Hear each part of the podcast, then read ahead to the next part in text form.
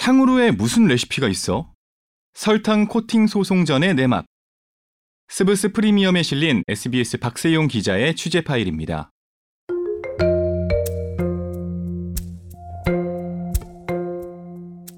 아니, 탕후루에 레시피가 있어? 탕후루 소송 전 기사에 달린 댓글에서 쉽게 볼 수 있는 내용입니다.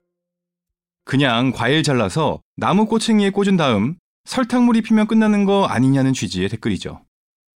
하지만 탕후루 레시피를 도용당했다고 주장하는 A업체 입장은 전혀 다릅니다. B업체를 고소한 데는 다 이유가 있다는 거죠. 탕후루 설탕 코팅을 둘러싼 소송 전의 내막 전해드립니다.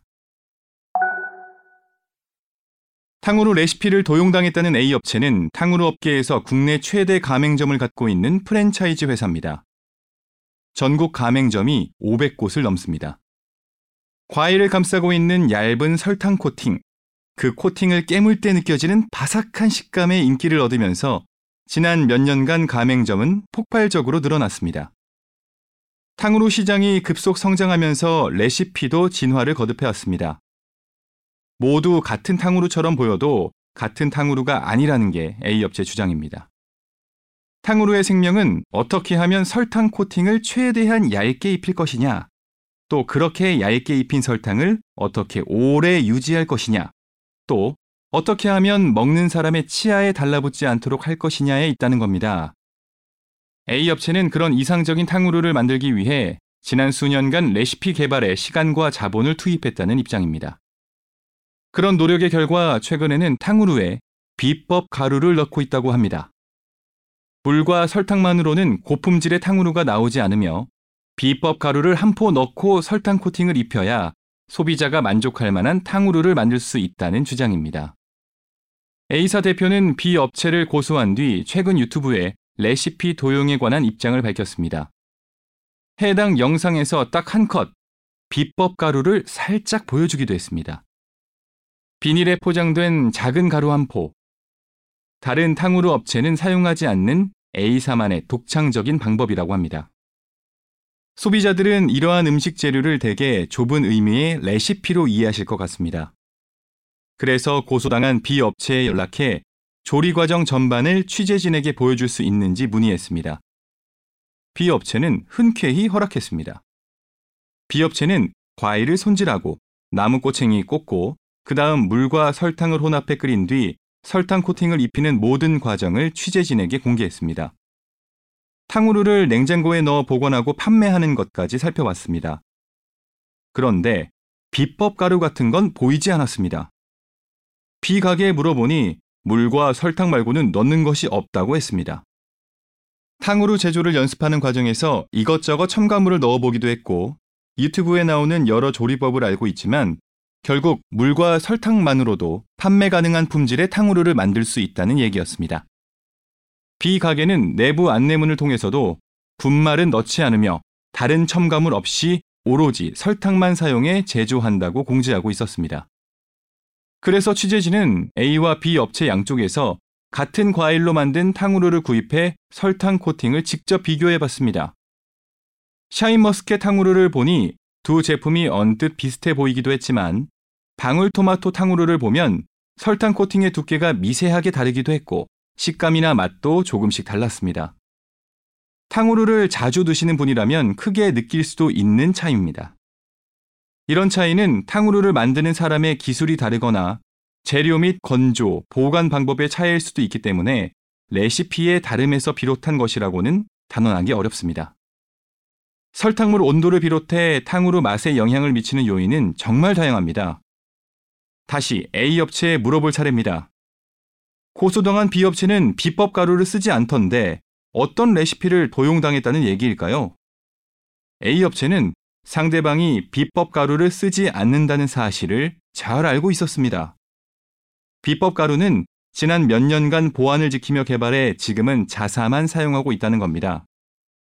그러면서 B 가게가 탕후루를 제조하는 방식이 자사가 프랜차이즈 사업을 시작한 초창기에 했던 방식 그대로라고 주장했습니다. 즉, 과일을 손질하고 설탕 코팅을 입히고 꺼내서 건조시키고 이런 제조 과정 전반을 B 가게가 그대로 베껴서 영업하고 있다는 겁니다. 비가게 사장이 과거 자사 가맹점에서 직원으로 근무했는데 그때 배운 모든 노하우를 바탕으로 새로 독립한 가게를 차렸다는 주장이었습니다. A 업체가 말하는 레시피 도용은 좁은 의미의 음식 재료, 조리법을 뜻하는 게 아니라 탕후루 제조 과정 전반을 폭넓게 뜻하는 것이었습니다.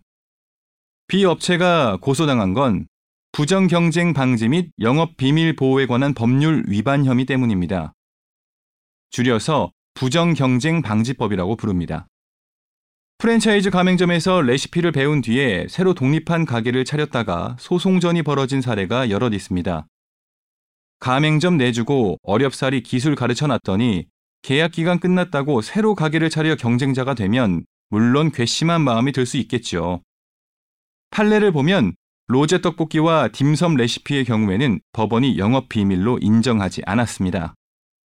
더 유명한 사건으로는 BBQ와 BHC의 치킨 레시피 소송전이 있었는데 치킨 조리 방법 역시 영업 비밀로 인정받지 못했습니다. 해당 음식의 조리 과정이 온라인에 어느 정도 공개돼 있고 서로 대동소이하다. 재료 또한 누구나 쉽게 구할 수 있다는 등의 이유였습니다. 정관영 변호사는 레시피가 법원에서 영업 비밀로 인정받은 판례는 10건에 한 두 건 정도라고 했습니다. 레시피가 영업 비밀로 인정받으려면 어떻게 해야 할까요? 추어탕 레시피 소송전을 보면 알 수 있습니다.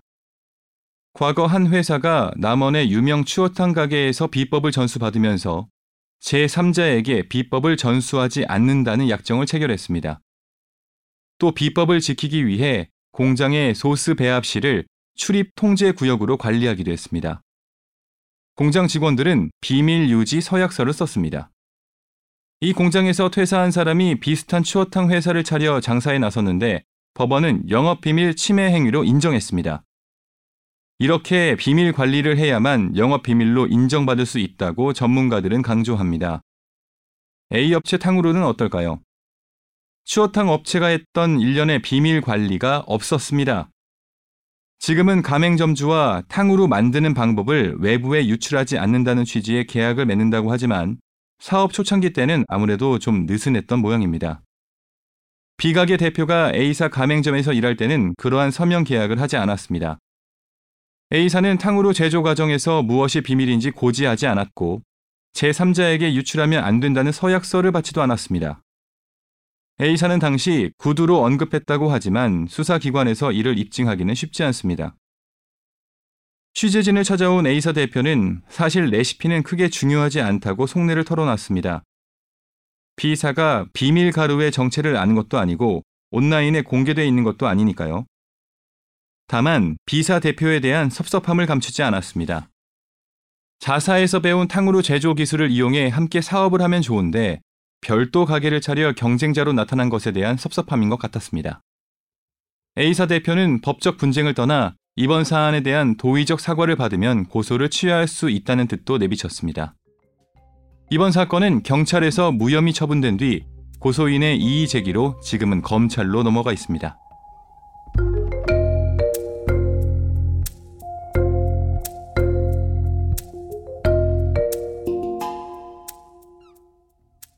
여기까지 스브스 프리미엄에 실린 SBS 박세용 기자의 취재 파일. 저는 아나운서 김윤상이었습니다. 스브스 프리미엄 앱을 다운받으시면 더 다양하고 흥미로운 콘텐츠를 만나보실 수 있습니다.